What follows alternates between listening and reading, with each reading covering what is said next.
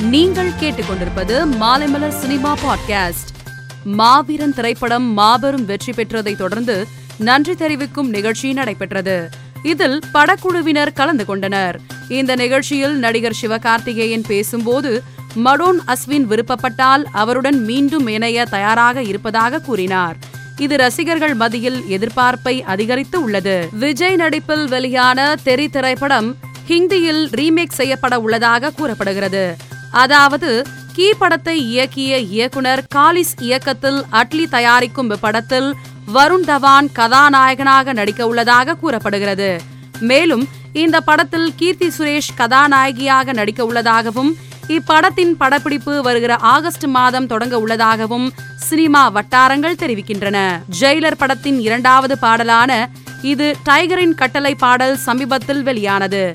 இந்நிலையில் இந்த பாடல் தற்போது யூடியூபில் பத்து மில்லியன் பார்வையாளர்களை கடந்துள்ளது. இதனை படக்குழு வீடியோ ஒன்றை வெளியிட்டு அறிவித்துள்ளனர்.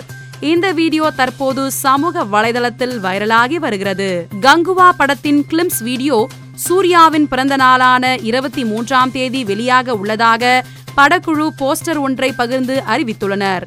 இந்த போஸ்டரை ரசிகர்கள் இணையத்தில் ட்ரெண்டாக்கி வருகின்றனர். தோனி தயாரிப்பு நிறுவனம் மூலம் உருவாகியுள்ள எல்ஜிஎம் திரைப்படத்தின் ரிலீஸ் தேதி குறித்த அறிவிப்பு வெளியாகி உள்ளது.